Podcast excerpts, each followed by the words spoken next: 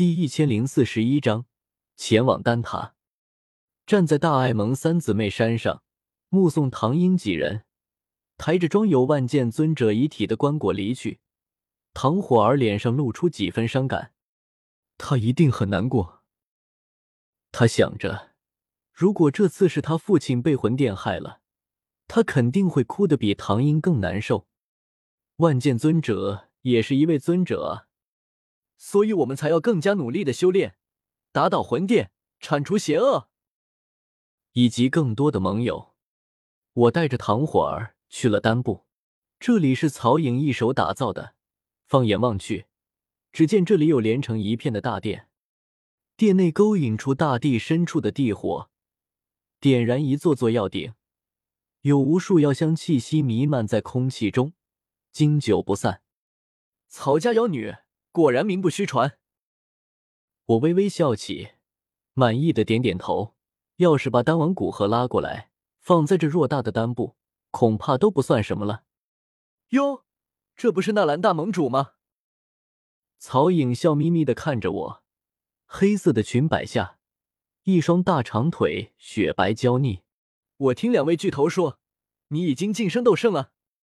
呵呵，你可从来没告诉过我。瞒得人家好苦啊！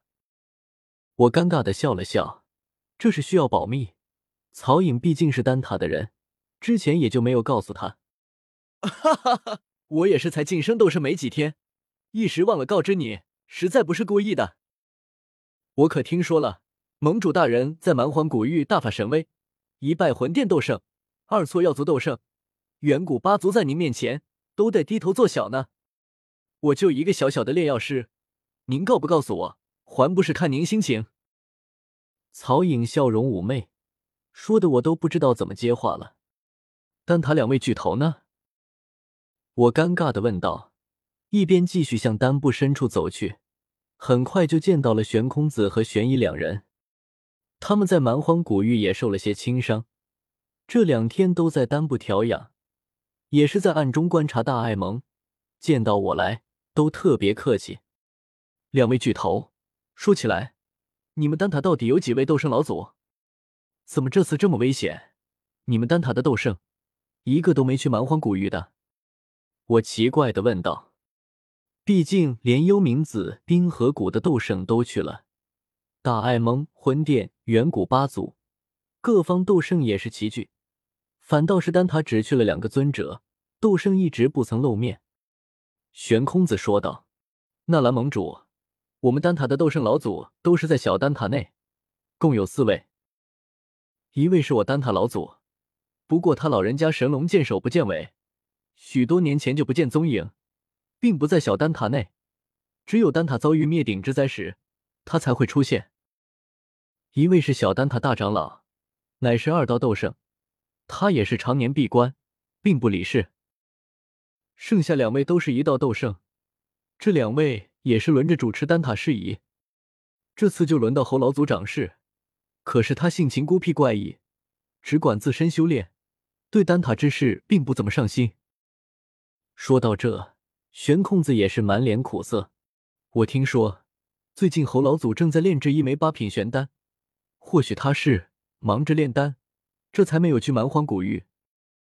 这个原因也是玄空子和玄一交谈了许久才得出来的。此刻，他都不好意思说给外人听，实在是太尴尬了。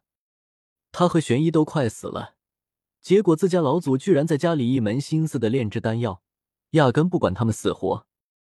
可这也是没办法的，斗圣寿命悠久，而尊者斗宗寿命才五百年，斗圣一直活着，底下的尊者斗宗却是一茬又一茬，不断更迭。等时间长了。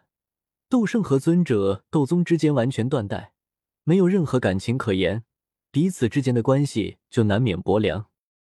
我听的也是目瞪口呆，没想到小丹塔的斗圣居然是这样的，完全不顾底下尊者的死活，未免有些冷酷无情了。我都不知道该怎么去安慰玄空子，带我去见见他们吧，也正好谈谈此事。玄空子苦笑一声。点头应下，他与丹塔内部有某种秘法感应，此刻立刻施法，欲要开辟出一条连接丹塔的空间虫洞。可是因为距离太远，他虽然是尊者，整个身躯也微微颤抖起来，承担了极大的压力，空间虫洞还迟迟无法成型。我见状，皱了皱眉，伸手向那雏形的空间虫洞一指，开。顿时，一道银白色的光芒从我指尖激射出去，那空间虫洞迅速成型，令玄空子压力大减。匆忙收力，纳兰盟主还真是厉害。